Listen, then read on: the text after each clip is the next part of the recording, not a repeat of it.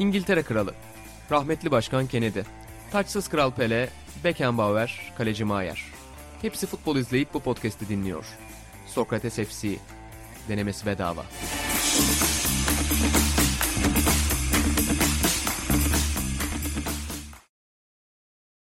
B takımının sunduğu Sokrates FC'den herkese merhabalar. Ben İnan Özdemir, Atahan Altınordu ve Buğra Balaban'la birlikte Sokrates ofisinde bir dergi sonunda birlikteyiz. İlan Özgen de birazdan aramıza katılacak hatta. Program içinde dörderli, üçerli, taktiksel varyasyonlar içinde burada olacağız. Hoş geldiniz arkadaşlar. Hoş bulduk. Selamlar.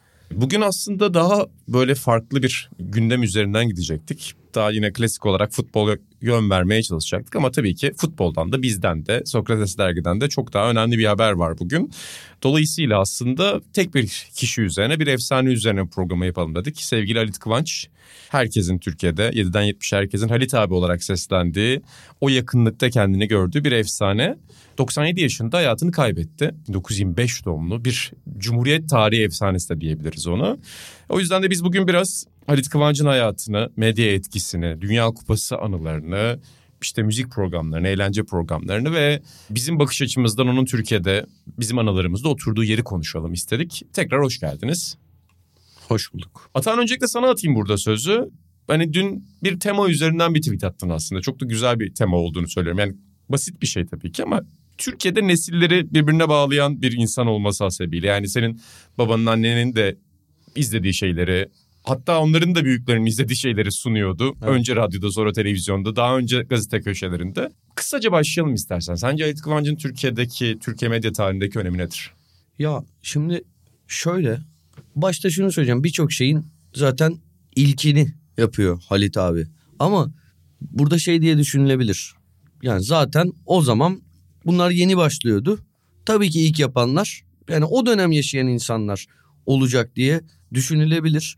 Ama yani biliyorsunuz benim eski programları izlemeye olan ilgimi sık sık hani izlerim. Halit abi zaten çocukluğumuzda da çok izliyorduk.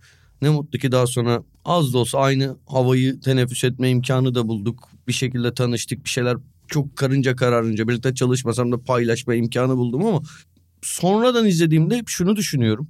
Ve yani önce söyleyeyim ondan sonra açayım. Hı hı. Şimdi abi biz bu podcast'i yapıyoruz. Konuşuyoruz. Üç tane dört tane insan olarak. Ya bazen iki sene önce yaptığımız yayında konuştuklarımız bana anlamsız gelebiliyor. Yani bazen yani daha bunu yaşamadık ama belki 10 sene sonra dinlediğimizde ya ne saçma şey konuşmuşuz. Çok doğal. Diyeceğiz. Yazılarda da öyle olmuyor ya, mu? Eski öyle, bir yazara bakarken öyle, utanırsın öyle, yani. Öyle ya bazen. Hı hı. Ya Halit abi 50 sene önce televizyonda bir şey konuşurken ki bunların detaylarını birazdan şey yaparız. Yani bugün için hala üst düzey şeyler anlatıyor. Söylediği şeylerin geçerliliği var. Yani yaptığı sunumun sadece söylediği şeyler derken bunda şeyden bile bahsediyorum. Yani Susam Sokağı'nda çocuklarla yaptığı sohbette bile hani en light şeyden bahsediyorum. Söylediği sözler bugün hala geçerliliği olan dolu sözler. Geçtim hani ciddi programları bilmem neleri falan spora dair anlattıklarını. Yani şimdilik bunların hepsinin detayına girmeyeceğim. Ya bir programı sunarken bunu yapma şekli hala geçerli ve sonraki nesillere yön vermiş. Aslında böyle kuralları, kanunları koymuş insanlar bunlar ve doğru koymuşlar. Şimdi mesela örnek veriyorum. Yani mesela Şener Şen'i, Metin Akpınar'ı hani bu insanları büyük yapan sadece ilk olmaları veya o dönem orada olmaları, yıllardır bu işi yapmaları değil. Yani sahnede bugünkü imkanlar yokken seyircinin karşısında yine aynı etkiyi yaratabilmeleri ve zaman içinde bunları çok farklı platformlarda, farklı şekillerde yaparken yine kendilerinden hani böyle bir o imzayı koruyabilmeleri. Çok dağılmadan Halit abiye geçeceğim. Yani mesela sporla alakalı şurada bir şey söyleyeyim. Ya adam 1970 yılında bir televizyonda bir spor programı sunarken bir maç anlatırken ya bu adamın önünde Google yok.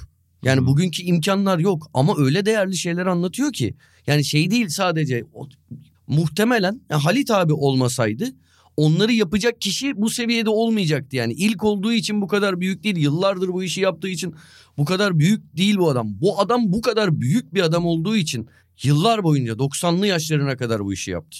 Deyip yani da söyleyebileceğim çok şey var. Rol çalmak istemiyorum. Zaten detaylara gireceğiz burada. İlhan Özgen de aramıza katıldı.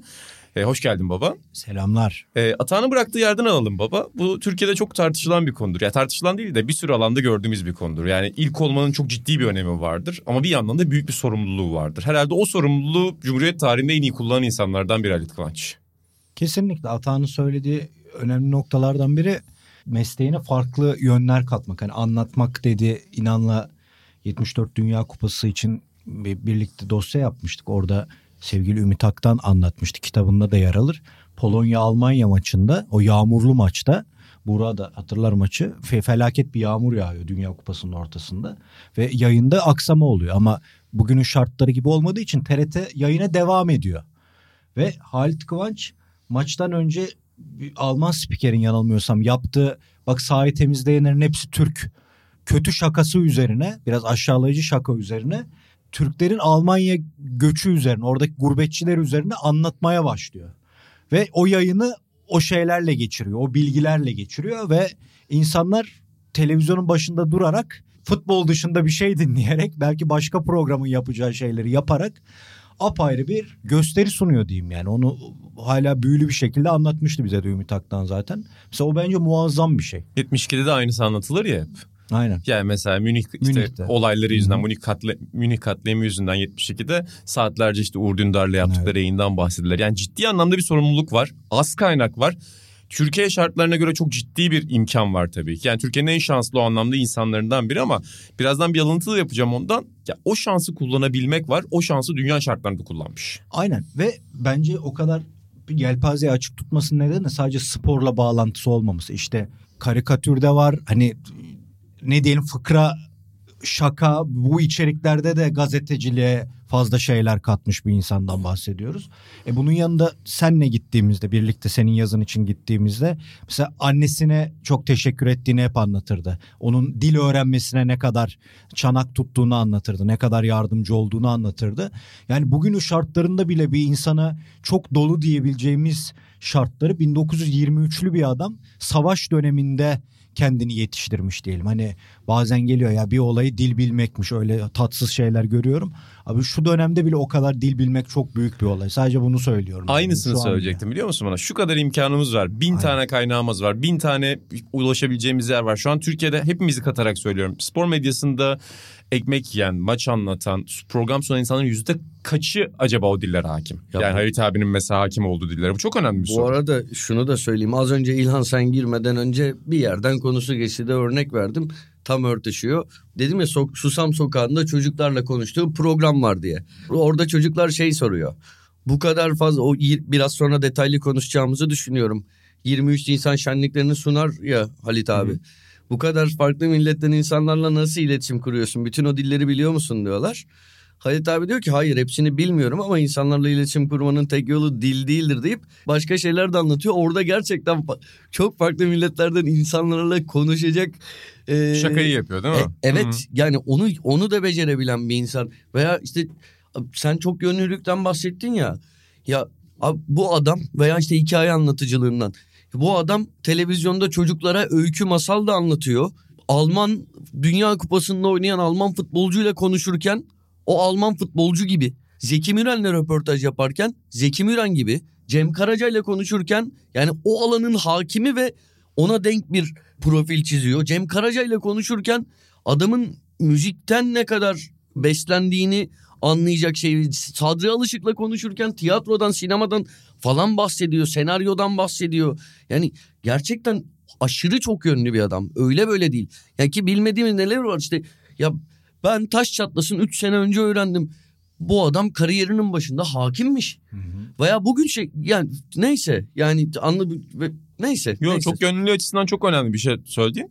İşte Metin geliyor planı unutmayalım. Hı. Benim eskiden TRT'de 45'lik diye bir program vardı. Biz ortaokul ya da lisedeydik. İlk gördüğümde aklım gitmişti. Sonra Şevket Uğurlar'la da Halit abiyle de iki, rahmetli oldu ikisi de. O plağı konuşmuştuk. Mesela çok ilginç bir şey. Hele Türk sporu gibi yani bir şeyi kaydetmek, bir şeyi arşivlemek özrü olan bir yapıdan bahsediyoruz. Bunun dışına çıkıp bir de onu müzeye aktarmak, bir de onu kayda almak, Metin Oktay'ın gollerini anlatmak, ona rock and roll bir şarkı yapmak. Bunun için Şevket abiyi seçmek Allah rahmet eylesin Şevket Uğurları çok muazzam bir vizyon. Dediğin gibi Almanya'da Kiker'indi galiba yanılıyorsam özür dilerim. Kiker'in e, Türkiye temsilciliğini yapmak, orada Beckenbauer'in kitabını alıp Türkçe'ye çevirmek, Beckenbauer'le dostluğu, Uveze'lerin jübilesine davetiye alması. Ben evine gittim de anlatıyorum. Dünya Kupası programında da andın zaten yayınlanacak Dünya Kupası'ndan önce. Ben o eve gittim de aklım çıkmıştı yani hani Faketti çıkıyor. Aa diyor o diyor şurada konuşmuştuk. o Berat'ta aa diyor Köln'de kahve içmiştik. O kadar normal ki her şey. Hani bir, bir duayen varsa hani biz bunu şaka amaçlı çok kullanıyoruz. Bu katiyen öyle bir şey değil. Hakikaten bir duayen yani çok büyük bir idoldü bizim için de. Kesinlikle öyle. Bura sana döneceğim burada. İlhan Özgen seni biraz daha tutacağız bu arada. Senin ya, bize göre... Bak abi bak konuşurken bile tüylerim diken diken oluyor ya. Gerçekten abi yani çok Yo, haklısın. çok büyük yani Türkiye'nin Türkiye olduğu zamanların yani gerçekten Türkiye'nin Türkiye olduğu zamanların en büyüğü bu adam. Ve ne yaptıysa şey seviyesinde yapıyor. Burada yani Orada İlhan başka bir şeyden bahsediyor. O Berat o benim dostum bilmem ama sonra bu adam geliyor. Ya eğlence programı sunuyor. Hadi anlat bakalımı sunuyor. Orada araya öyle bir şaka katıyor ki bir şey yapıyor ki. Adam ta- karşısında Tarkan varken onunla Tarkan dilinden iletişim kuruyor. İnanılmaz bir adam bu ya.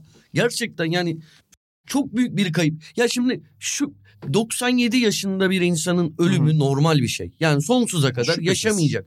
Normal bir şey. Aa Halit abi nasıl ölür? Ya ölecek adam normal bir şey. Bugün ölmese seneye ölecek. Ama ya yine de böyle insanların kaybında insan ölüm denen şeyin varlığına üzülüyor.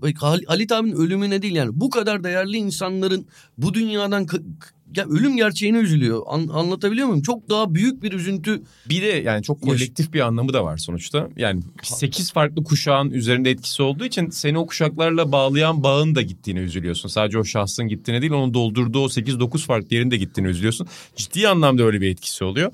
Burak sen ne düşünüyorsun burada? Yani medya ve birçok alanda bahsedebiliriz ama ilk senin aklına gelenler ne oldu duyunca? Ya çok güzel şeyler söylediniz ve eğer hepsini dinlerken aklıma 4-5 farklı konu geldi. Aklıma geldikçe söyleyeceğim. Ya birincisi Atan'ın dediği o çok boyutluluk, derinlik konusu. Ya burada işte naçizane bu odadaki insanları anarken işte hepinizin farklı yetilerini çok güzel bir şekilde övebiliriz mesela. Halit abiden bahsettiğinde bunların her boyutunun aslında en iyi seviyede yaptığını ve o dönemin şartlarında yaptığını görüyorsun. En etkileyici kısımlarından biri bu. İkincisi Atan'ın son dediği konulardan çıkacak olursak Türkiye'de bir enstitü sorunu var. Yani bir kurum kültürü sorunu var. Yani TRT atıyorum en büyük kültür, en büyük kurum bu mu eskiye dair medyada?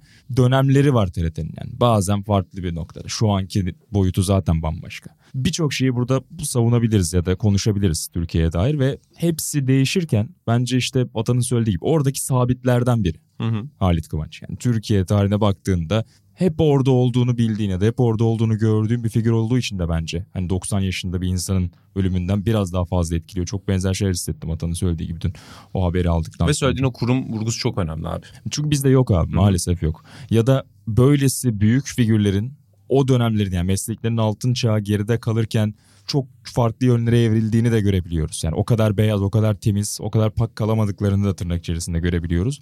Halit abi herhalde yani kötü bir hatırası olan, kötü bir şey söyleyecek biri yoktur. Her zaman o çizgisini koruyan, her zaman ne konuşuyor olursa olsun o doğruluğu, o hakkı vermeyi hissedeceğiniz bir figür. Bir de uzatmadan şunu da söyleyeyim. Sizin hani Türkiye için öneminden çok bahsettiniz ama biz burada ara ara işte Gayet Ali'yi andık. Frank Defoe hayatını kaybettiğinde muhtemelen Hı-hı. konuşmuşuzdur. Hani Amerikan sporunun böylesi anıt figürlerini, abidelerini yer yer konuşuyoruz.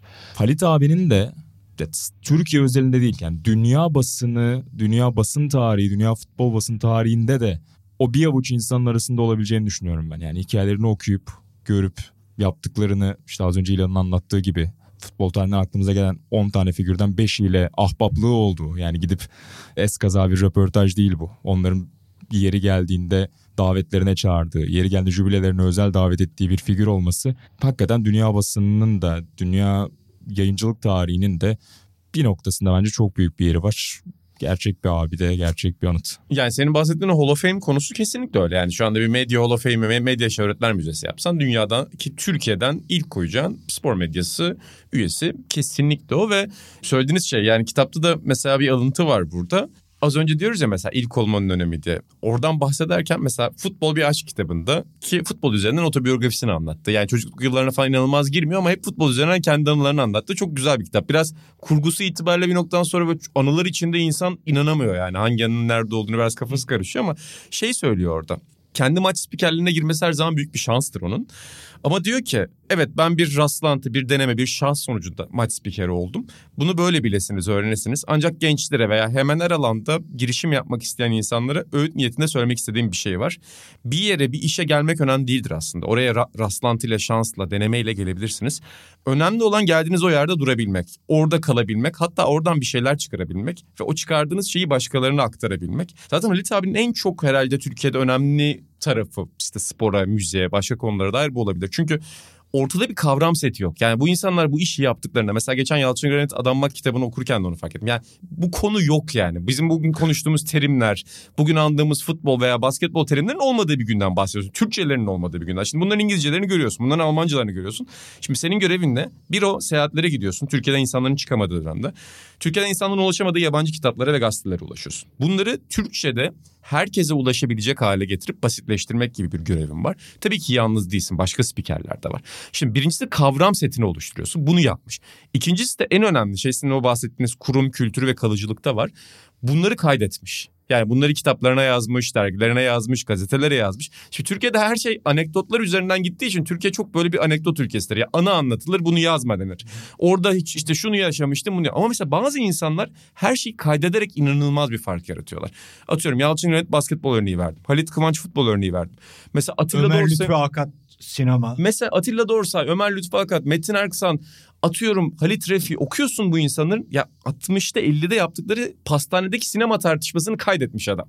Diyor ki şu şunu düşünüyordu. Şimdi ben seninle bugün bir şey konuştuğumda onu yazmıyorum kenara ve 20 sene sonra baktığımda belki ya biz hangi taraftaydık neyi konuşuyorduk? diye. Tamam podcast var video var. Biz biraz daha şanslıyız ama hem kavram seti oluşturabilmek hem o kavram setini insanlara aktarabilmek. Her yaştan insana senin bahsettiğin gibi bir çocuğa da bir fanatiğe de bir ilgiliye de.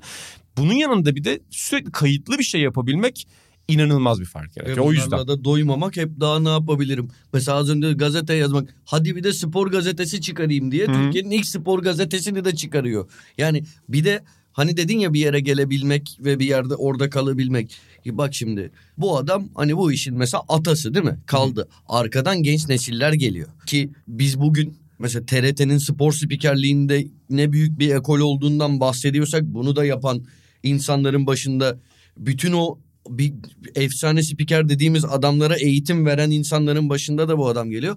Alttan böyle yetenekli gençler geliyor tamam mı? Şey yapıyorlar. Onlar bir şeyler takip ediyor. Onlar bir şeyler katıyor.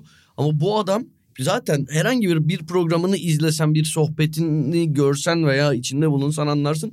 Dünyanın mütevazı adamı ego namına hani olumsuz herhangi bir şey yok. Kendini geliştirmeye devam ederek aa bunlar beni geçti bilmem falan filan demeden ya mesela dört olimpiyat anlatabilmek ki başında o senin dediğin kavram setini adam koymuş.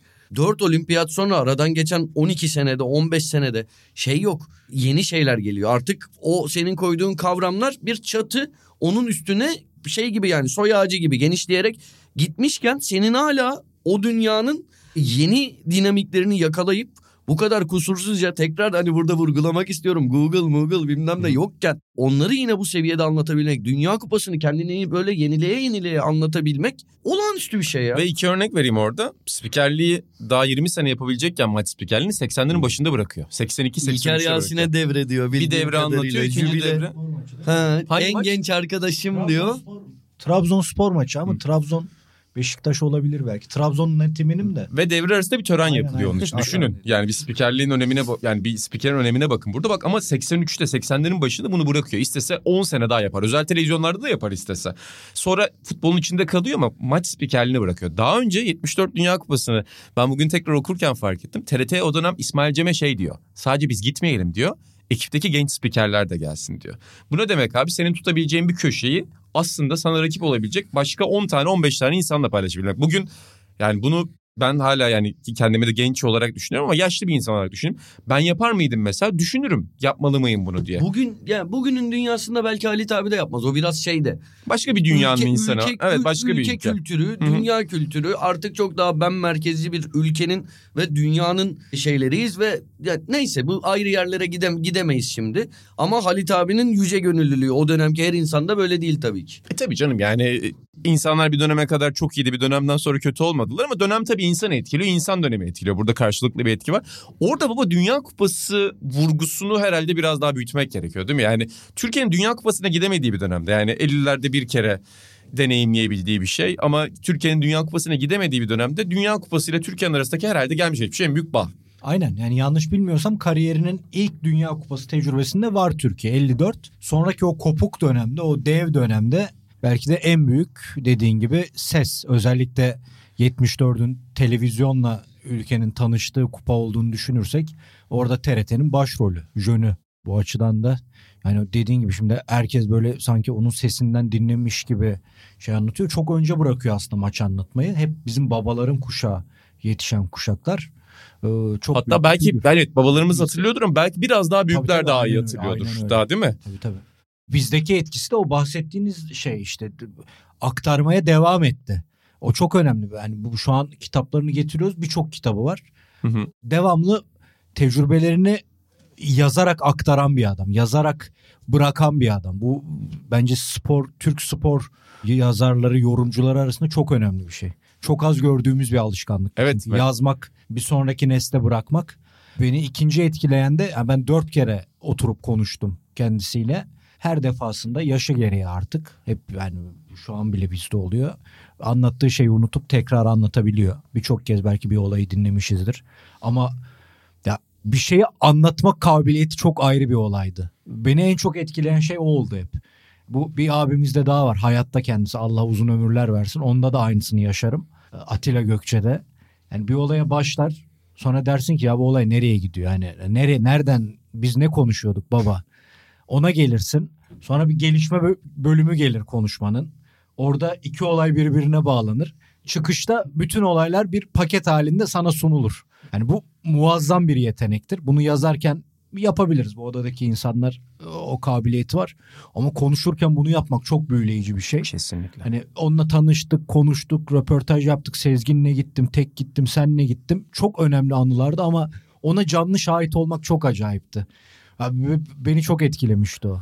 Ben de dün baba seninle birlikte gittiğimiz o NTV'deki günü hatırladım. Garip bir gün yani başka bir ne diyelim yani birkaç sene geçti. 6 sene geçti ama 6 seneden daha fazla geçmiş gibi hissediyorum orada. Çünkü işte NTV Spor'daki birçok insan hala NTV Spor'un son dönemleriydi oradaydı ve Ali abi bayağı ortada duruyordu. Mesela işte sırayla diğer spikerler geliyor. Biz de daha medyaya yeni girdiğimiz dönemler bizim için oradaki diğer insanlar da çok ünlü. Halit abi çok ünlü. Hani ne kadar zaman ayıracak bilmiyoruz. Senin söylediğin gibi aslında her zaman mesela öyle efsanelerle röportaj yapmak çok zordu. Çünkü daraltamazsın hikayeyi. Nereyi soracağım belli değildir. Ne yapacağım belli değildir. Ama çok ilginç bir deneyimdi. Dün onu düşündüm yani. Hayatımda hiç unutamayacağım deneyimlerden biridir. Bu Dünya Kupası kitabında da İlhan Özgen'in arşivinden yine gelen kitaplardan biri. Şey çok hoşuma gitti. Bir biyografi var kitabın başında. Kendisine Dünya Kupaları üzerinden anlatıyor. İşte 1930'da ben şuradaydım. 1934'te ilkokuldaydım falan. Senin söylediğin gibi 1950'lerden itibaren yazar olarak hatta 1940'ların sonuna itibaren yazar olarak işte gazeteci olarak sonra spiker olarak arkasında da takipçi gazeteci olarak anlatmaya başlıyor. Acayip bir şey. Bir insanın ömrünü Dünya Kupası anlatması. Birkaç konu önceden alacağım. Atanın dediği hani zamanında onlara denk geldi ve yaptığı kısmı da aslında bugün olduğundan çok daha farklı. Onu biraz idrak edebilmek için hazır 54'e gelmişken konu onu anlatabiliriz.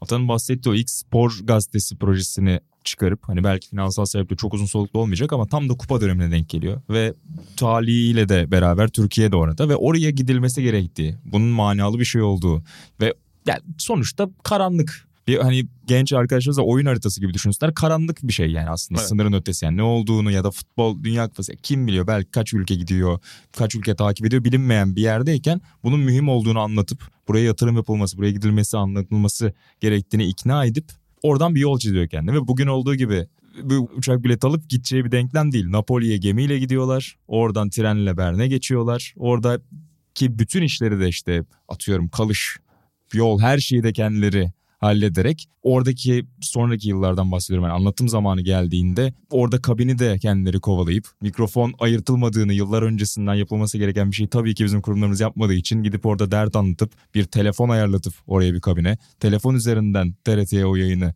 anlatabilerek yani insanlara ne yapıyor bu adam dedirtecek. Hatta Ee, bozuk parayla evrendeki- çalıştığını falan anlatıyordu. Değil mi? Yanlış hatırlamıyorsam. İşte Kolombiyalıların bozuk para biriktirdiğini falan anlatıyordu yanında. Yanlış mı hatırlıyorum? Öyle oluyor. Hani ya olmamış yani yapılması gereken şey yapılmamış o yüzden anlatamıyoruz değil. Orada yeni bir evrene ışık tutmak. Bu bir şekilde yapılmalı. Bu ülkeye bunu anlatmalıyız, yansıtmalıyız deyip çözüm üretebilmek. Ya tahayyül etmenin hakikaten çok kolay olmadığı bir şey. Ve bak onu 54'te yapan insan ben ilk Dünya Kupamı izlerken 98'de yine televizyonda Ali abiyi görüyordum.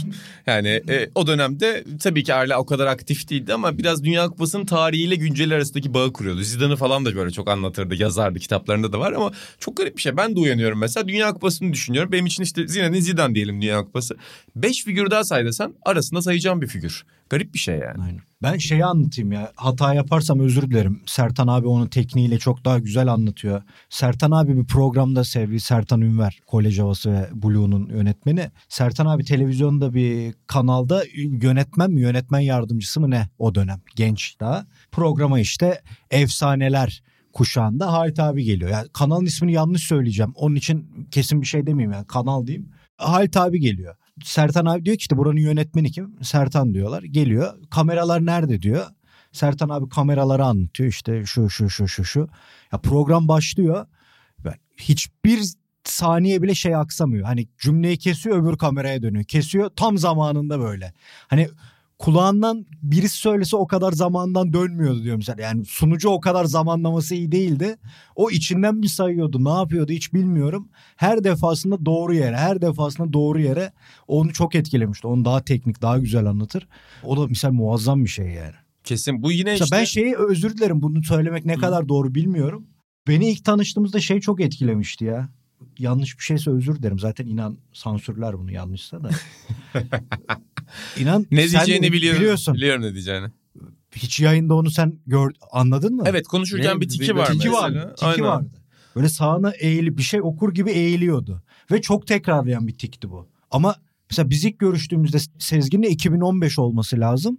O zaman NTV'ye çıkıp gene Dünya Kupası şeyleri yapıyordu ufak ufak. 2010 yani sanki yapıyordu hala. Ben hiç onun yayında öyle bir şey yaptığını görmedim. Bu İnanılmaz bir biliyorsunuz bu. bu adam bir de şey çocukluğunda kekeme. Hı hı. Hep anlatır ya Kanarya'nın suyunu vermiş Ya öyle komşusu falan. kekemelik geçmiş ama Geç- yani. geçmiş Ama yani. yani öbürü ama- o tik devam ederken yayına çıkıyordu. Ve o yayında hiçbir şey olmuyordu ama. Ya baba bu eski televizyonculuk için Amerikalıların da bir lafı vardır ya yani bazı insanların ekranda çok farklı bir şeyi var. Yani bazı insanlar daha farklı bir şey söylerdim de bir efsane olduğu için söylemeyeceğim. Ben daha genç bir tabir var İngilizce'de kullanılan. İşte screen animal diyorlar mesela. Hmm. Kullanayım çok da önemli bir şey değil. Gerçekten öyle. Bazı insanlar o ışıklar yandığında, o kameralar çalışmaya başladığında daha farklı bir şeye bürünüyorlar. O senin bahsettiğin kişilik değişimi de orada. Yani samimiyet değişmiyor, coşku değişmiyor. Ama bir anda o yayının gerekleri neyse onu uygulayan birine dönüştüğünü hissediyorsun. İnanılmaz bir yetenek. Bu Aynen. ben, bu sadece işte şanslı ve orada olmakla ilgili de orada olmayı kullanmak ve kendini geliştirmekle alakalı bir şey. Sen bir şey ekleyecektin Burak. Tam onu diyecektim. Yani evinde hissetme diyecektim. Sen daha güzel tanımladın zaten. Ya yayın o spot ışıkları ki o eskiden çok daha mühim. Hani bugün artık evde de yayın açılabilen dönemde maalesef onun da kıymeti kayboldu ama eskiden bir devlet televizyonunda bunu yapabilmek ülkenin tek yüzü sensin. Orada yanlış bir şey söylediğinde tüm Türkiye onu düzeltmek çok kolay olmayacak bir denklemde bu kadar rahat evindeymiş arka bahçendeymiş gibi hissetmek dediğin gibi çok büyük bir yetenek sayısız yeteneğinden biri. Ya yüz olmak en önemli ya. Atan da ben geldiğimde onu anlatıyordu galiba. Yani işte Tarkan'ı da ilk o sunmuş bir ton anlatırdı böyle işte onu sahneye ilk çıkaran benim. İlk onu takdim eden benim. Yani sporda var, müzikte Ama var, bunlar böyle takdimde var. şey değil. Şey egosu Tabii, vardır tabii. ya bunu ben çıkardım, Aynen. bunu ben Hmm, yetiştirdim. Öyle değil. Adam bundan keyif alacağını karşındakinin bi- bilerek anlatıyor yani. Öyle kendini övme anlatısı değil bunlar. Yani sadece sporla kısıtlı bir şey de değil o. Sunuculuk yani. Sunuculuk. Evet zaten oraya doğru çok evrildiğini görmüştük. Yani özel televizyonlar çıktığı zaman zaten orada çok şey yapıyor. Yani Atan'ın bahsettiği gibi hayat hikayesinde çok ciddi birden fazla hayat var. O dönemin bir sürü insanın da olduğu gibi yani o fırsatları yakalayan ve iyi değerlendiren insanlar. Bu kalemun gibi onlarca farklı kılığa bürünürler. Yani avukatlık okuyor, işte hakimlik yapıyor, sonra geliyor avukatlık yapıyor. Arkasından köşe yazarlığı yapmaya başlıyor. Abdi İpekçi ile tanışıyor. İşte spor yazıları yazıyor. Devamında bir anda şans eseri Rusya'daki bir maçta spiker diyor ki gel ikinci yarıyı sen anlat. Düşünsene dönemin şartlarına. Halit abiye mikrofonu bırakıyor. Ama mesela onu da şey görüyorsun. O futbol bir aşk kitabında var abi. Mesela kendisinden önceki spikerleri Sait Çelebi ve Eşref Şefi detaylarıyla anlatıyor. yani evet. o spikerliği yapmadan önce de o insanları incelemiş. Kafasında onların stilini görmüş. Güreş anlatırken şöyle yapardı diyor. İşte böyle nüktedan yapardı. O futbolu anlatmaktan hoşlanmaz diyor. Yani bir devamlılık zihniyeti var onda. Biz neydik, nereye gidiyoruz, ne yapabiliriz hep düşünmüş o dönemde. E senin bahsettiğin maç spikerliğine başlıyor. Sonra maç spikerliğine bırakıyor. Bir ara işte Dünya Kupası gazeteciliği, magazin müdürlüğü, yarışma sunuculuğu, müzik programcılığı derken her şey var orada. Yıl, yıllar boyunca yani galiba en son şeyde dinledik kaç 12 sene mi 14 sene önce 2008'de Fenerbahçe Sevilla maçında Evet, hatırlarsın. aynen, aynen. Bak ne kadar önemli ve bir yandan gergin bir maç. Sık sık şakalar yapıyordu ve hiç batmayan İlhan hatırlar mısın yani şeyleri falan batmıyor böyle şaşır onca yıldan sonra o ekolden biri maç anlatıyor şakalar yapıyor. Mesela yani şeyleri hatırlıyorum. Seviyalı futbolcularla ilgili tahminleri oluyordu. Tahmininde yanılıyordu. Bunu şakaya vuruyordu bilmem ne. Bir yandan acayip bir tutku. Tuttuğu takımın bu kadar önemli bir maçı. Fenerbahçe tarihinin çok önemli maçlarından biri. Maçtan sonra spiker şey demişti. Onu hiç unutmuyorum. Halit Kıvanç ağlıyor sayın seyirciler. Ağlıyor Halit Usta demişti. Yani hala o coşkuyu ya o kadar yıllanmış bu mesleğinde yani bu bir bin tane ayrı şey yapmış bir isim. Bir de maç hala- spikerliği sen dedin ya çok ritim işidir abi. Ve onun anlattığı dönemle Fenerbahçe seviye maçına konuk geldiği dönem arasında maç spikerliği inanılmaz değişti. Yani tamamen başka bir mesleğe Sadece dönüştü. yorumcu olarak da değildi. Şey, Evet anlatıma da e, e, şey bir- yapıyordu. değişiyorlardı. Hı. Sen anlatmaya devam et Aynen. abi falan diye değişiyorlardı. Çok, çok acayip bir şey gerçekten o devamlılık. Burada bir şey daha vurgulayacağım. Sonra biraz daha müzik tarafına da geçeriz isterseniz. Bir de şu ilginç galiba Halit abinin öyküsü ki o dönemde birçok insan da var. Ya futbol bir dönem özellikle Dünya Kupası Türkiye'de, Türkiye'de bu işin içinde yokken eğlenceli bir şeydi. Çünkü yani imkanlar zaten kısıtlı ve Dünya Kupası senin evine gelen bir şenlik. İlhan Baba'nın hep söylediği evinde sofra kurma sebebin ya da toplanma sebebin komşularla birlikte. Fakat daha sonrası da bunun bu biraz 80'ler ve 90'ların işte tiraj savaşları, reyting savaşları derken başlayan milliyetçilik dalgasıyla birlikte bir bölünmeye doğru götürüyor. Futbol insanları kamplaştırmaya, insanları bölmeye, insanları kavga ettirmeye götürüyor. Ama Halit abi Türkiye'de garip bir şekilde o coşkuyu hep sürdüren yani futbolla olan ilişkisini hiçbir zaman bir taraftarlık bir kulüp taraftarı olsa da hiçbir zaman bir taraftarlık ya da başkasını ezerek yükselme başkasının üzerinden prim yapma savaşına dönüştürmeyerek devam eden sayılı insanlardan biri. Bunu Türkiye'de korumak da çok zor. Çünkü Türkiye'de mesela ben hep söylerim en büyük problemlerden biri çok normal bir şekilde Türkiye insanın coşkusunu çok kaybettiren bir ülke. Bu her zaman böyle. 70'te de böyle 80'de 90'da da. O kadar meselelerle uğraşıyorsun ki o kadar olumsuz bir hava var ki herkes bu ülkede kızgın, sinirli, mutsuz. Bu da çok normal bir şey demiyorum ama ilgilendiği alanla bu sinema olur, müzik olur, spor olur coşkulu bir ilişki kuran her insan beni çok etkiler. Onu Türkiye ortamında 2000'lere kadar yapabilmek, 2010'lara kadar yapabilmek bana çok büyülü ve çok farklı geliyor açıkça söylemek gerekirse. Doğru. Doğru. Bence de doğru. Ha aksi de düşünülemez bu adam. Yani şimdi öyle böyle 80'lerde 90'larda da gerginlikler var. hı. Taraftarlar, takımlar birbirini, birbirlerini çok da sevmiyorlar haliyle. Bu adam bir yanına Beşiktaş'ın en önemli 3 futbolcusunu bir yanından Fenerbahçe'nin en önemli 3 futbolcusunu alıp sohbet edebiliyor. Maça bir 3 gün sonra oynayacakları, bir gün sonra oynayacakları maç hakkında tahminler yaptırabiliyor. Televizyonda pozisyon gösterip bir yerinde kestirip gol mü olacak ne olacak sence bu pozisyon ne olacak diye sordurabiliyor. Her takımla böyle bir ilişkisi var. Bu arada çok iyi bir Fenerbahçeli. Galiba ben o kitabı yıllar önce okudum. Emin değilim ama orada okudum diye hatırlıyorum. Şeyden bahsediyor. Derbilerde diyor Fenerbahçe Galatasaray maçlarında Fenerbahçe gol yiyince hani Galatasaray maçlarında bile daha çok bağırırdım ki farkında olmadan hani taraftarlık yapıyorsam o belli olmasın falan yani. Bu şekilde bir bağ ilişki kurmuş bir adam bu sporla değişmez ki. Şey yapar e, yani en fazla şey diyebilirdi. Ya bu işler de çok bozuldu Allah kahretsin diyebilirdi. Ama onu da demedi. Kendi yani bu ayrı bir olay işte. Kendi çizgisinden devam edebilmek ayrı bir şey. Hatırlarsınız inan sen de yenilsen de yensen de katılıyordun. İlhan sen de katılıyordun. O dönem NTV Spor'da çalışıyordu Halit abi. Hı hı. Tarih Ya, programı yapıyordu. Her sabah erkenden gidip o takım elbisesiyle falan yani o kadar anlatırlardı ki yani şimdi burada genç insanlar ben hatırlıyorum yani İsmail'in, Eli İsmail Şenol'un orada çalışan, Onur'un, e, işte Elif'in o dönem orada çalışan arkadaşlarımızın öve öve bitiremezlerdi ya. Yani hep iş ahlakını, neşesini böyle yardımcı olmaya çalışmasını gençlere on- onu anlatırlardı. Bak bir örnek daha vereyim burada. İlhan Özgen'in de ekleyeceği noktalar olur. Bizim dergi ilk çıktığında bir gün akşam saatlerinde ofisi aramış. 8 sularında galiba değil mi? 7-8 sularında. Sencer de ofisteymiş. Daha derginin ilk başı. ilk sayısı çıktıktan sonra derginin. ilk haftasında ve arayıp işte siz çok güzel bir dergi çıkarmışsınız. İşte çok beğendim. Ben de yakınınızda oturuyorum. Derginiz Nişantaşı'ndaymış. Ben de sağlığım gereği gelemiyorum deyip böyle bir 8-10 dakikalık çok güzel bir yorumda bulunmuş. Öyle değil mi? Aslında gelecektim gelemediğim için arayayım dedim diye. Evet. İşte aslında gelecektim ama gelemediğim için arayayım de, aradım demiş orada ve işte böyle bir 8-10 dakikalık bir konuşma yapmış. Arşivini bizle paylaştı. Arşivinin çok önemli bölümünü neler verdi biz orada? Bu hayat sporları vermişti değil mi? Hayat ya bütün o, onlar oradan. Hayat spor, f- fotospor bunların hepsi oradan. Müthiş bir şey. yani. Eski Biz fotosporlardan. bunları mesela. o kadar çok işimizde kullandık ki. şeyler yani de bakın, var. Yani bu kit özür dilerim Atacığım. Kitaptaki fotoğraflar da var bizde misal. Onları da kullanmamız için bize Şu an vermiş. telefon numarası paylaşmanın dahi imtina edilebildiği bir denklemde dediğin gibi o koskoca arşivi başka bir yerde kolay kolay bulmanın mümkün olmayacağı bir arşivi Abi neler her şeyde en son 15 gün önce çıkan Tanju Çolak Sokrates Originals videosunda oradaki o arşivden yararlandık. Ondan önce yaptığımız programlar, dergiler bakın biz belki bilmeyen vardır. 2015'te kurulan bir dergiyiz. Şu an ekibimiz yaşları 20 ile 40 arasında değişen insanlardan oluşuyor. Aramızda 70'li yıllarda doğan kimse yok.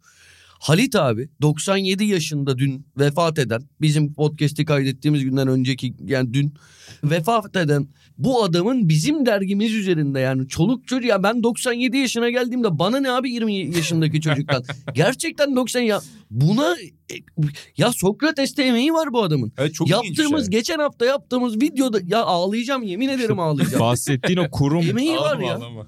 Bahsettiğin o kültürü yansıtma işte o cumhuriyet idealleri dediğimiz şey yani eskiden.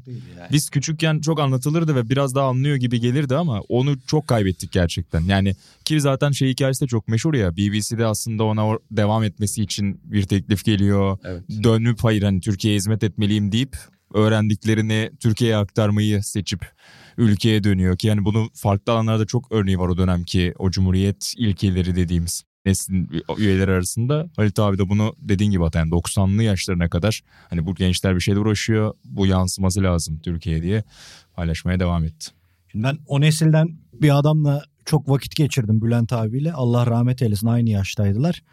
O da İtalya'da Coverciano'da eğitim görüyor. Gel burada ikincilikte bir şey yapalım sana diyorlar. Hani üçte müşte takım çalıştır. Hayır ben bildiklerimi Türkiye'ye aktarmam İtalya'da lazım. bu teklif. İtalya'da Coverciano'da. Ferrari söylüyor. Antrenörlerin antrenörü o zaman. Hocaların hocası. O bunu söylüyor. Gene şimdi yanlış söylemeyeyim diye teyit için yanılmıyorsam diye açtım önüme. Netflix'te Haldun Dorme'nin belgeseli var. Yaparsın. güzel. Heh. Çok Yaparsın güzel. hayatım. Çok güzel. Orada da aynı kuşaktan bir insandan bahsediyoruz yine biraz daha küçük yaşı. Orada da Amerika'da aldığı eğitimi görüyorsunuz. Aileden acayip bir adam görüyorsunuz. İstese değil mi Ato? İstese ömür boyu Amerika'da kalır. Hiç dönmesine Amerika'da çalışmasa bile büyük ihtimal geçinebilecek Evet. bir maddi Evet. güç var. Evet. Ama Türkiye'ye bunları aktarmalıyım diye Türkiye'ye gelip yaptığı e, tiyatro konusundaki devrim e, niteliğindeki hareketleri görüyorsun. Bunlar hep 1920'lerde doğan ve hayattaki statüsü farklı olsa da Halit abi bizim orada Fatih'te doğup büyümüş bir orta kesim bir ailenin çocuğu. Haldun Dormen acayip bir seviye. Bülent abi tam onların arasında. tam onların arasında biraz daha bıçkın ama farklı kültürler, farklı sosyolojik yapılarda hayır ben her şeyi ülkeme aktarmalıyım diyen üç ayrı örnek görüyorsun. Çok önemli. Yani o cumhuriyet insanı dediğimiz şeyler Buğra çok güzel dedi. Bir Çok katkı çok vereyim var. ona. Az önce örnek verdim ya. Yalçın Granit de Paris'te oynarken kal burada diyorlar. Yani zaten oranın da en önemli skoreri olmak üzere. Hayır diyor Türkiye'den beni çağırdılar. Bana ihtiyaçları varmış. Geri döneceğim diyor. Yani hangimiz abi düşünsenize 50'lerde 60'larda şey var. Paris'te Tabii şu da, yaşamak. şu da var. Buraya geliyorsun. Liyakatin çok önemli olduğu yıllar. Burada da krallar gibi yaşıyorsun. Halkın sevgisini, büyük bir haklı şöhreti elde tabii. ediyorsun. Ama yıllar sonra ediyorsun. İlk anda etmiyorsun ki. Bir ikincisi Ha, de evet, e, tabii, var. tabii ki tabii ki. örneğin tiyatrocular için mesela en meşhur olsa da Türkiye'de çoğunun ciddi finansal krizler, işte kapanan hani tiyatrolar ya da siyasi sansürlerle de aslında uğraştığını ya uğraşmayabilir dediği gibi. Tabii canım. Evet. Bu arada İlan söylemek istedim. Biliyorsun Sokrates'ten önceki dönemde bir şekilde Bülent Am abiyle Bülent amcayla benim de teşviki mesaim oldu. O da hakikaten her konuda yardımcı olmaya çalışırdı. Allah rahmet eylesin. Yani huzur içinde uyusun. Bin kere her şey için teşekkürler. Ya bir şey sorardın telefonla dur ben geliyorum diye Silivri'den Beşiktaş'a gelip be- 90 yaşında adam 5 kat merdiven çıkardı. Gelip anlatıldı. Ortak özellikleri ikisi de tabii ki yani normal yaşları gereği ama anlatmayı çok severdi hatıralarını. Nasıl şey? Hani ya Halit abi de öyle. Onu o kadar hani birebir sohbetim daha az oldu ama nasıl tat alıyorlar bir şey anlatırken karşındaki de ilgilenince bununla şaşırınca falan nasıl hoşlarına gidiyor. Ve mesela bak Bülent abi ilişkisinde mesela Bülent abi de burada kesinlikle daha önce de anmıştık. Aynı kategoride anılması gereken. Abi 66 Dünya Kupası'na giderken otostop anısını hatırlıyor, söylüyor ama Bir tek bir tek anlattığını hatırlamadığı için tekrar anlatıyor. Bak orada o detayı veriyor sana. Sene aa otostop falan eğlenceli bir şey. Tabii ki İlhan Özgen'in de orada editoryal dokunuşuyla. Ama giriyorsun abi içine sonra sana şeyi anlatıyor. Futbol değişiyordu. Orta sahalar değişiyordu. Futboldaki en önemli merkez orta saha oluyordu ve topsuz oyun ilk kez öne çıkıyordu falan. Şimdi bunları da öğreniyorsun Aynen abi. yani işte Coverciano'daki 3-5-2'nin şeyini anlatıyordu. Yani aslında 50'lerde İtalyan Catenaccio sisteminin nasıl 3-5-2'ye evrildiğini filan dersleri anlatıyordu. O çizgi anısı vardı işte bu Gianni Birera diyoruz ya işte o Ferrari çizmiş maç burada giderse sorun yok. Burada giderse amenna alta inerse sorun o golü yememeye bakın bu İtalyan futbolunun temeli. Bu ilk dersteki anlatı misal. Yani çok çok sinyal veriyordu. Çok yardımcı oldu. Buğram sözünü kesip bir şey ekleyeceğim sana. Bak mesela buna bir örnek. Mesela Halit abide de birçok oyuncunun fiziksel ve oyun özellikleri oluyordu. Belki Bülent abi kadar Bülent abi bir oyuncu ve teknik direktör. Yani onun gözüyle taktiksel anlatmıyordu ama şeyi anlatıyor burada da spikerlik açısından. Bana herkes sokakta şunu sorar diyor. Oyuncuları nasıl tanıyorsunuz? Çünkü numara yok diyor bizim dönemimizde. Yani 1 ve 11'e kadar numara geldiğinde devrim oldu futbolda bizim için. Ondan önce numara yok. İnsanları nasıl tanıyorduk? Şöyle tanıyorduk diyor. Tipinden, yürüyüşünden, kafa vurmak için topa yükselişinden, rakibine çaktırmadan faal yapmaktaki ustalığından, topa vururken vücudunu o yana bu yana oynatışından, hakem düdük çalınca offside'de değildim yahut top elime çarpmadı diye itiraz ediş şeklinden, gol atınca öpüşmek için arkadaşına koşuşundan daha neler neler. Şimdi bu detaylar çok ciddi bir fotoğrafik hafızayı da getiriyor. Görüntü olmadığı için bir kere gördüğün bir şey ezberlemen lazım. Akıl almaz bir şey. Ve dinleyen tarafla daha hani televizyon öncesi döneme gittiğimizde dediğin gibi onu tasvir de etmen lazım. Görüp kendini tanıman, ayrıştırman yeterli değil. İnsanlar da dinlerken ben hani küçüklüğümde bizde yayıncı kuruluş yoktu evde. Yayıncı kuruluş ne ya? Yayında veren televizyon kanalı yoktu evde. O yüzden ben çok fazla radyodan maç dinledim mesela ilkokul yıllarında. Çoğu Süper Lig maçını orada dinledim. O yüzden orada tahayyül edebilmek ve o detayları aktarabilmek dinleyene çok çok büyük bir maharet zaten. Senin söylediğin oradan doğru inan. Bir diğeri mesela hani genel futbol e, ortak kültürüne dair bilgiler paylaşma konusunda da ben de sabah şeye baktım. Biz eski Dünya Kupası programlarına bakarken sen hani Milliyet Arşivinden falan bazı şeyler paylaşmışsın Halit abiyle alakalı. Orada mesela işte 66 Dünya Kupası'nda son pozisyon gol mü değil mi? İşte orada takip edenlere soruyorlar. Onu anlatırken hani ben bir yandan anlattığım için dikkat ettim falan diyor ve şu, bir yerde şunu geçiriyor. Normalde diyor şu ana kadar hani çok dünya futbolunda işte direğe çarpıp sahaya dönen pozisyonlar çok gol dendiğini görmeyiz. Bu bir o, o taraftan da bir istisnaydı hani bu çok hakemler o yönde karar vermez. Burada çok farklı yönde gitmişlerdi hani ha demek ki öyle olmuyormuş deyip insanlara bir genel kültürü de aşılıyor bir yandan. İlgi aklıma geldi şimdi sen söyleyince. Yo, çok güzel bir detay. Futbol tarafını kapatıp Atahan'a başka bir yerden pas atacağım kapanışta. Artık son bölüme geldik. İlhan Özgen'i de uğurluyoruz burada. İlhan Baba katkın için çok teşekkürler. Yoğun mesai içinde ama Halit Kıvanç için İlhan Özgen'i almalıydık kesinlikle. Bu arada biz geçen gün daha yayınlanmayan bir program çektik. Dünya Kupası sı- zamanı yayınlanacak. Belki öncesinde belki sırasında bilmiyorum ben onları siz biliyorsunuzdur. Orada da Dünya Kupası'nı sevme nedenlerimizi konuşuyorduk. Zannediyorum yanlış hatırlamıyorsam sen Halit Kıvanç'ın ismini andıktan sonra bir süre ondan da bahsettik. Daha bir hafta önce. Daha Evet. bir hafta bile değil. Hatta orada önce. komik bir detay var Atahan. Yani ya- yanlış anlamazsan hatırlatayım onu da. Belki unutmuşsundur. Şey çok iyiydi. Biz hani şey kavgası yani şakaları birbirimize yaparız ya. Şu yazıyı sana kaç işte yazdım şu kadar para alayım falan. Sana şey demiştim ben sen. Benim maddemi inanılmaz beğendin. Ben programın sonunda Halit Kıvanç Halit deyince Kıvanç deyince, evet. Abi çok güzel maddeymiş. Bütün maddelerimden daha iyi diye Atahan'a şey diyordum. Sana şu kadar para karşılığında bu güzel maddeyi satarım. Atahan'la pazarlık yaptık. Muhtemelen onlar kurguda giderler ama... Yani keşke gitmese. Evet ama, ama, şimdi kıskandın belki... benim maddemi orada. Evet, evet gerçekten kıskandım.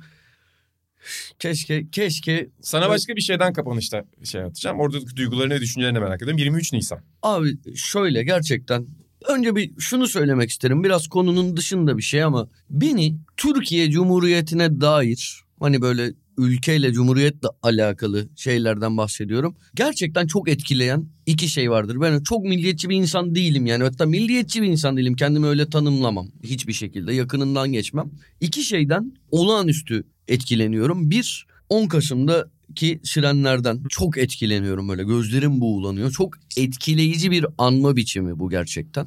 Bir de bence 23 Nisan bir kavram olarak yani böyle bir 23 Nisan çocuk bayramının ve dünya çocuk bayramının olması inanılmaz bir vizyon, inanılmaz güzel bir şey. Bu çok etkileyici bir şey. Çocuklara bayram yapmak ve hani meclisin açılışının yıl dönümünde yani bu çok büyük bir mesaj geleceğe yönelik bir mesaj. Bunu şu an yine görüyorsunuz tüylerim diken Evet. diken oluyor. Kaç yıl 34 yaşındayım bunu 3 yaşında falan öğrenmişimdir. Hala bunun varlığından olağanüstü etkileniyorum. Halit Kıvanç işte bunu ben sonralarda izledim yani benim çocukluğumdan şey yapmıyorum hatırlamıyorum ben Hı hı. Halit Kıvanç'tan bunları izlediğimi önceki yıllardan ki videolarını Sen çok seversin o tip izledim. arşiv videolarını. Ben TRT arşiv çıktığında İlhan bilir zaten uzun bir süre TRT arşivden çıkmadım açılış sayfamdı.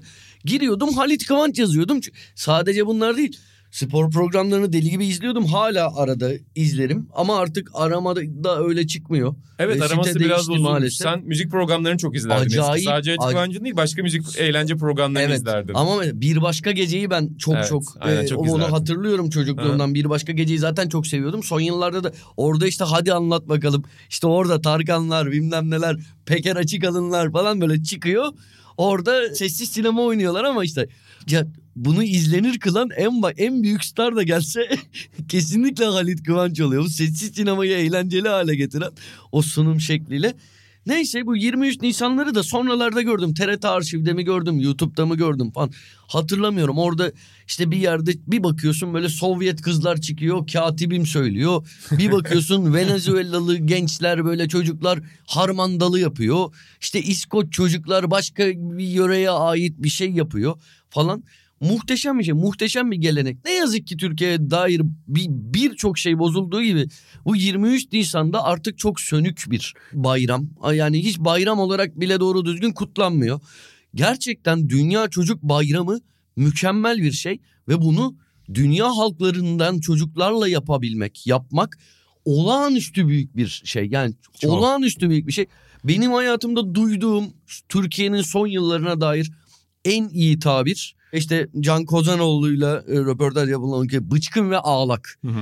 O, biz artık bıçkın ve ağlak bir ülkeyiz. Hem bıçkınız hem mağduruz sürekli ağlıyoruz bir şeylerden. Artık biz gidip de tenezzül edip kendimizi bir yandan yukarıda gördüğümüz Tabii. bir yandan da Tabii. aslında bize oyunlar oynuyorlar diye büyüttüğümüz insanlara gidip böyle şeyler yapmıyoruz artık ama gerçekten biz Halit Kıvanç'ı yaşamak, yaşatmak, onun böyle anısına saygı duymak istiyorsa sadece ki bu yani 23 Nisan deyince akla ilk gelen kişi Halit Kıvanç değil ama burada bile hani biz bunları gerçek keşke 23 Nisanları eskisi gibi kutlayabilsek. Bunu söylemek istedim ben. Çok güzel. Konuyla ne kadar alakalı bilmiyorum ama ben o coşkuyu özlüyorum. Bir alıntı görmüştüm dün. Bir siyaset yazarı Evren Balta yazmıştı bunu. Dış politika üzerine yazıyor genelde. Bak şöyle diyor. Ankaralı olmanın en güzel yanıydı 23 Nisan şenlikleri. Avrupa'nın her yerinden çocuklar gelirdi. Doğu blokundan arkadaşlar edindik o yıllarda. Ortak bir dil konuşmadığımız çocukları evlerimizde ağırlardık. Sonra onları Halit Kıvanç sunumuyla televizyonda izlerdik. Halit Kıvanç Soğuk Savaş'ın ve darbenin o kasvetli yıllarında bize her şey normalmiş gibi hissettirdi. Çocukluk neşemize ortak olurdu. Bizi büyütürdü. Bize dünyayı tanıtırdı. Çocukların inşa ettiği bir dayanışma ve ortaklık duygusundan bahsederdi. Yu- 23 Nisan şenlikleri üzerinden böyle bir etkisi vardı diye anlatıyor. Bak ne kadar önemli bir şey. Yani Türkiye'nin tarihinde her zaman Osmanlı'nın son döneminden itibaren bir modernleşme çabası var. Tercüme odası ile birlikte eserler çevriliyor, romanlar yazılmaya başlıyor. Sen kendini dünyanın bir parçası hissetmeye çalışıyorsun. Ama Türkiye'de her zaman iki tip ideoloji vardır. Bir dünyanın parçası olmaya çalışan ideoloji, bir de onu tamamen yıkmaya ve onun karşısında durmaya çalışan. Şimdi bizim bağlantımızın sürekli koptuğu evreler oluyor. Şu anda da mesela dünya ile bağlantımız çok belli sebepler, araçsal sebepler üzerinden kuruluyor. Onun dışında kopuyor. Geri gelmişken yani geri geldi diye hani aynı hafta Bülent Özveren'i kaybettik. O da başka o da bir işte mesela. başka bir kopma. Eurovizyonda bile artık yokuz anladın mı? O mesela bıçkın ve ağlak, ağlaklığın tam kanıtı abi Türkiye'de. Yani bizi bize puan vermiyorlar deyip da- girmiyorsun. Biz kendi Eurovizyonumuzu yapacağız dediler falan. Ama halbuki insanların mutlu olduğu hayatlarında 3 saati daha güzel hissettir diyenlerdi. Ama Türkiye maalesef artık kusura bakma seni mutlu eden değil seni mutsuz etmeye çalışan bir ülke olduğu için yani sana o 3 saatlik mutluluğu çok görüyor. Geçen babamla konuştuğumuz için söylüyorum. Pazar sabahındaki o kovboy filmi geleneğini kaldırmak gibi. Böyle hiç insanın aklına gelmeyecek şeyleri ve dediğin gibi bir ortak kültürün parçası olan şeyleri yok yere sebeplerle kaldırmak. Ve işte 23 Nisan üzerinden de bir cümle söyleyeceğim. Dediğin gibi insanoğlunun en saf, en temiz formu diyebileceksek eğer çocukları hani barışı da onlar üzerinden tarif edebilmek, onlar üzerinden anlatabilmek e, muazzam bir fikir, muazzam bir icra dediğin gibi. Evet özlüyoruz birçok şey olduğu gibi. O zaman bitiriyorum. Ya şey diyeceğim yıllar önce hatırlarsınız hatta Kutay benimle dalga geçerdi. Tabii ki samimi olduğumu bilirdi ama samimiyetsiz böyle şov şeymiş gibi dalga geçerdi. Çok genelde böyle ölümlerin ardından yazılan şeyler zorlama olur. Ben de çok yazmamaya çalışırım kendimce bir şey söylememeye çalışırım gerçekten iz bırakan biri olmadığında ben Zeki Alasya öldüğünde bir tweet atmıştım. İşte hatırlarsın işte Kutay'ın da- dalga geçişini herkesin sevdiği çok az kişi kaldı demiştim. Hakikaten yani onların artık sonuncuların sonuncuları yani Evet. bir, bir Evet. 30 kişi daha yoktur Türkiye'de. Çok samimiyetle söylüyorum. Yani ailemizden biri gibi gördüğümüz bir insan hiçbir tanışıklığımız olmasa hayatta bir kere görmemiş olsak bir fiziksel temasımız olmasa işimize bir şeyimize katkısı olmasa bile sadece televizyondan görerek ya ben yemin ediyorum babamın babasını tanımadım annemin babasını tanıdım dedem dedem öldüğü gün ne kadar üzüldüysem ben o kadar üzüldüm abi. Çok vallahi buna Çok insani bir şahit olabilmek bile yani bir, o kadar müteşekkirim ki Halit, Halit Kıvanç Halit Kıvanç olduğu ve ben onu görebildiğimi izleyebildiğim için. Şeyde kapatırken o alıntıyı yapayım. İşte bu ünlü bir beyzbol spikeri öldü Amerikalıların yakında Vince Scully diye. Yıllarca Dodgers maçlarını anlatmış. Onunla ilgili insanlar şöyle bir ifade kullandı Atan Amerika'da. Hayatımızın soundtrack'iydi diye. Yani yazlarımızın bizim Fon yaşamlarımızın müziğiydi. fon müziğiydi. Epo sesi duyardık anılarımıza diye. Bu çok önemli bir şeydi. Televizyon ve radyonun böyle bir gücü vardır zaten. Kitle kültürünün böyle bir gücü vardır. Bir yandan dünya bireyselleşiyor ama bir yandan da işte ya kapitalizmin getirdiği bir şey bu. Artık sen eksilerinle, nefret ettirdiklerinle, kamplaştırdıklarınla değerlisin. Çünkü seni küçük bir adaya sıkıştırıp sana o küçük bir ürünü satmak her şeyden daha değerli. O yüzden ortak herkesin sevdiği çok az insan kaldı dünyada. Halit Kıvanç son örneklerinden biriydi bunun. Fakat ne olursa olsun bu kültürü yaşatmak adına ondan öğrenebileceğimiz bir şey var. Kaydetmek, kaydettiğimiz şeyi yazmak, daha fazla şey çekmek, konuşmak, daha fazla şeyi kayıt altına almaya çalışmak, daha fazla şeyi paylaşmak. Bunlar çok önemli. Yani Türkiye'de şey de çok kötü bir kültürdür. Biri ölür ya da birinin işte hayatını kaybeder sonra çok iyi adamdı, çok kötü adamdı. Bu olmamalı. Yani o insanı özel kılan şey neydi? O insanın hayatında bugüne ışık tutan, geçmişe ışık tutan şey neydi? Bugünle geçmiş arasında nasıl bir bağ kurabiliriz o insan üzerinden? Bunları düşünmek, bunlara çalışmak lazım. Biz de bugün bir örneğini yapmaya çalıştık bunun. Başarılı olduk mu, başarılı olmadık mı Bir bilmiyorum. de kendinden sonrakilere Bir şey vermek. bırakmak, evet. Vermek. Aynen. Yani kendine saklamamak. Sadece o kayıtlı şeyden bahsetmiyorum. Tabii, Öğretmek, Hı. vermek. Bu konuda cimri olmamak. Yani bu özelliğe de sahip insan azaldı işte. Dediğin gibi artık köşe kapmaca. Aynen. Ben burada daha ne kadar kalsam. Aynen öyle. Var, maalesef bu. Öyle maalesef. Çok teşekkür ediyorum. Atahan Altınordu, Burak Balaban, İlhan Özgen ve ben İlhan Özdemir. B takımının sunduğu Sokrates FC'de bu hafta tek bir konu tek bir figür işleyelim dedik. Haftaya tekrar eski formatımıza 3-4 konulu futbol sohbetlerimize döneriz. Sokrates'te videolarda da yazılarda da podcastlerde de anacağız. Az önce söylediğimiz şeyi becerebilmek adına sürçülisan ettiysek affola diyelim. Hoşçakalın. Hoşçakalın. Hoşçakalın.